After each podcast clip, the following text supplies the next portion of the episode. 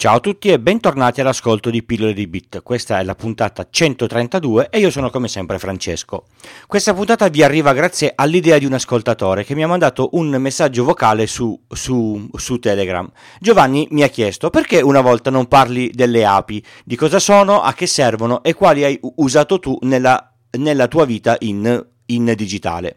Quindi ringrazio Giovanni per l'idea e partiamo subito col dire che non parlerò delle api, gli insetti che impollinano i fiori, ma delle API, ben altra cosa, che sono l'acronimo di Application Programming Interface, traducibile in italiano con interfaccia di programmazione delle applicazioni. Come sempre faccio in questo podcast, partiamo dalle basi, in modo che anche chi non ha mai preso in mano un linguaggio di programmazione possa arrivare a comprendere l'argomento. Programmare è un'attività che, a partire dal famoso Hello World, può arrivare a livelli di complessità molto elevati, come ad esempio scrivere un intero sistema operativo. Il programmatore medio sta solitamente nel mezzo, per fortuna. Programmare vuol dire scrivere del codice per risolvere un problema. Il programmatore medio, sempre lui, è molto pigro, e lo confermo, e scrive codice che può riutilizzare in futuro per altre cose, quindi pensa a fare tutto molto parametrizzabile, in modo che fatta una cosa bene, una sola volta, non la dovrà fare più. Vi faccio un esempio banale. Ho bisogno di scrivere un log di alcuni eventi che succedono in un programma. Invece di fare una chiamata che apre un file tutte le volte, poi si calcola il timestamp e poi scrive la riga con il messaggio, io mi scrivo una piccola funzione che fa tutto questo. La chiamo e gli passo due parametri, il nome del file di log e il messaggio. Lei pensa a tutto il resto. L'ho scritto una volta e da ora in poi, tutte le volte che avrò bisogno di scrivere un log, non avrò più bisogno di sapere com'è fatta questa funzione. Io la chiamo e lei lo fa. E questa è una funzione. Un insieme di funzioni scritte per un utilizzo specifico è una libreria. Un esempio che mi viene in mente in questi giorni, che sto lavorando con un display a inchiostro elettronico, è la libreria che mi permette di scrivere o disegnare sul display chiamando determinate funzioni, senza sapere cosa queste facciano, ma vedendone chiaramente il risultato. Ad esempio, per disegnare un rettangolo con la data di oggi, io scrivo un comando che dice: disegna un rettangolo dal punto 0,0 al punto 200,100. Poi, in un altro comando, gli dico: scrivi a partire dal punto 2,2 la data di oggi. Per farvi inquadrare mentalmente cosa ho fatto, immaginate un display come un foglio quadrettato, il cui punto alle coordinate 0,0 è quello in alto a sinistra e man mano che incremento le x, la prima cifra, mi sposto a destra di un pixel, man mano che incremento le y, la seconda cifra, mi sposto in basso di un pixel. La libreria fa un sacco di cose per me, come ad esempio dire, in un modo che io ignoro al display, quali pixel far diventare neri e quali bianchi.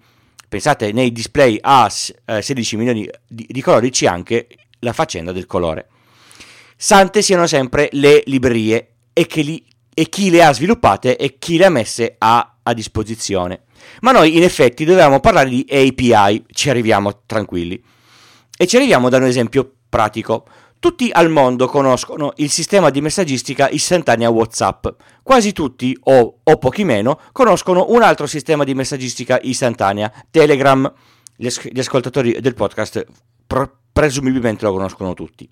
Una delle grandi differenze è che su Telegram è possibile programmare dei bot, dove per bot si intende un programma che interagisce con una chat come se fosse una persona, ma che fa cose molto limitate e molto specifiche.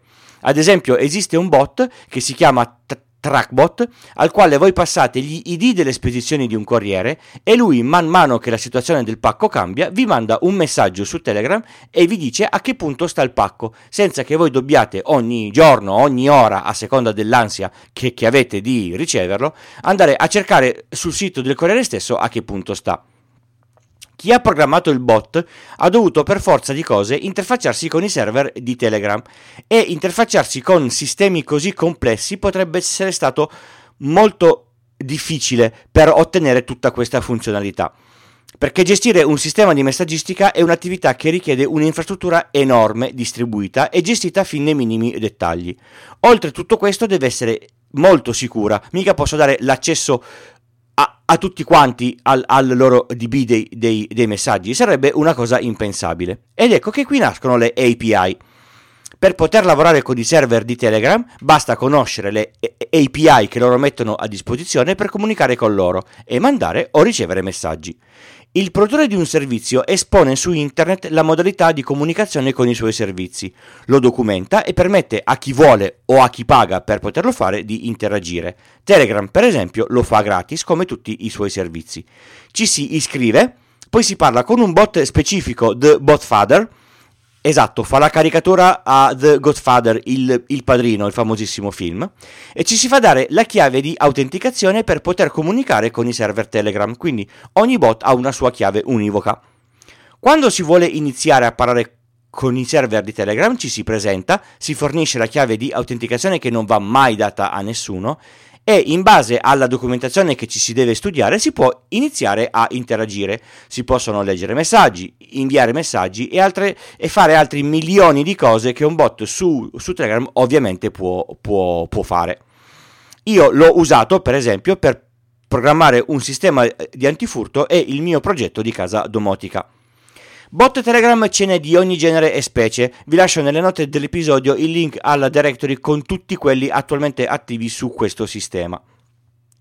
Per rendere le cose ancora più facili esistono delle librerie che permettono di comunicare con le API di Telegram in modo ancora più intuitivo, quindi io programmo usando una libreria che usa le API di Telegram e vi garantisco che mandare un messaggio di un bot Telegram su Telegram è una riga di comando all'interno di un linguaggio di programmazione. Io per esempio uso Python. Ormai ci sono le API per interfacciarsi a milioni e milioni di servizi nel mondo tecnologico di oggi. Provo a farvi alcuni esempi. Ci sono quelle proprie dei sistemi operativi per avere accesso all'hardware o a specifiche funzionalità del processore, come ad esempio calcoli matematici di un certo tipo. Ci sono quelle per comunicare in maniera diretta con le schede grafiche. Ci sono milioni di servizi web che rispondono a richieste con delle API anche a tutti i servizi di open data della pubblica amministrazione, come per esempio i dati del trasporto pubblico o i dati meteorologici. Alcune API sono gratis, altre lo sono fino a una certa quantità di richieste o fino a una certa frequenza giornaliera o oraria. E poi diventano a pagamento. Altre ancora sono completamente a pagamento. Tutto dipende da cosa decide chi le mette a disposizione. I tempi moderni impongono un aggiornamento continuo di funzionalità, quindi potrebbe capitare, purtroppo molto spesso, che le specifiche delle API possano cambiare anche dopo che avete sviluppato il vostro software, magari perché sono state aggiunte delle funzionalità o perché il formato dei dati che potete chiedere cambia. Di solito il produttore avvisa per tempo sui suoi canali, e quindi furbo iscriversi ai suoi canali social o ai suoi feed di notizie per essere aggiornati e non trovarsi un giorno che il proprio programma smette di funzionare perché le API sono cambiate. Trovate tutti i contatti e i modi per sostenermi in questo progetto direttamente nelle note di questa puntata o sul sito www.pilloledibit.it. Mi trovate su Twitter, nel gruppo Telegram, il canale che preferisco e che ormai conta più di 200 iscritti, oppure via mail se mi volete scrivere qualche cosa di più lungo. Se volete sostenermi con 5 euro o più, mi compilate il form e vi spedisco anche gli adesivi a casa. Magari ci metto qualche giorno, ma poi arrivano. Potete anche fare come ha fatto Giovanni, che si è abbonato al podcast e ha deciso che ogni mese mi dona qualcosa. Questa cosa si può fare tranquillamente con PayPal o con Patreon, non con Satispay.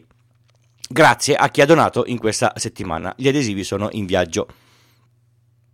Una nota per chi ha difficoltà con i link e con il gruppo Telegram. Se nelle note dell'episodio della vostra app non vedete nessun link cliccabile, ma solo il sito all'inizio, cliccate lì e il vostro telefono vi porterà al sito vero con tutti i link fatti bene e che rispondono al tap. Non trovate il gruppo Telegram cercandolo dentro Telegram, l'ho dovuto rendere privato per evitare di essere sommerso dallo spam, quindi per iscriversi fate riferimento al link nelle note della puntata o nella barra laterale del sito se lo aprite dal desktop. Vi è mai successo di dover decidere che nome dare al telefono o al PC in modo che siano identificabili in rete al posto di quei bruttissimi iPhone di Marco, Davide-PC, Android di Sonia, PK67EF692? Ecco, io odio avere nomi sconclusionati in rete a casa, però spesso mi trovo a non sapere che nome dare ai miei dispositivi quando li devo configurare da nuovi. C'è un sito che aiuta tantissimo, da cui prendere un po' di spunti, in modo da dare i nomi in base a un tema specifico.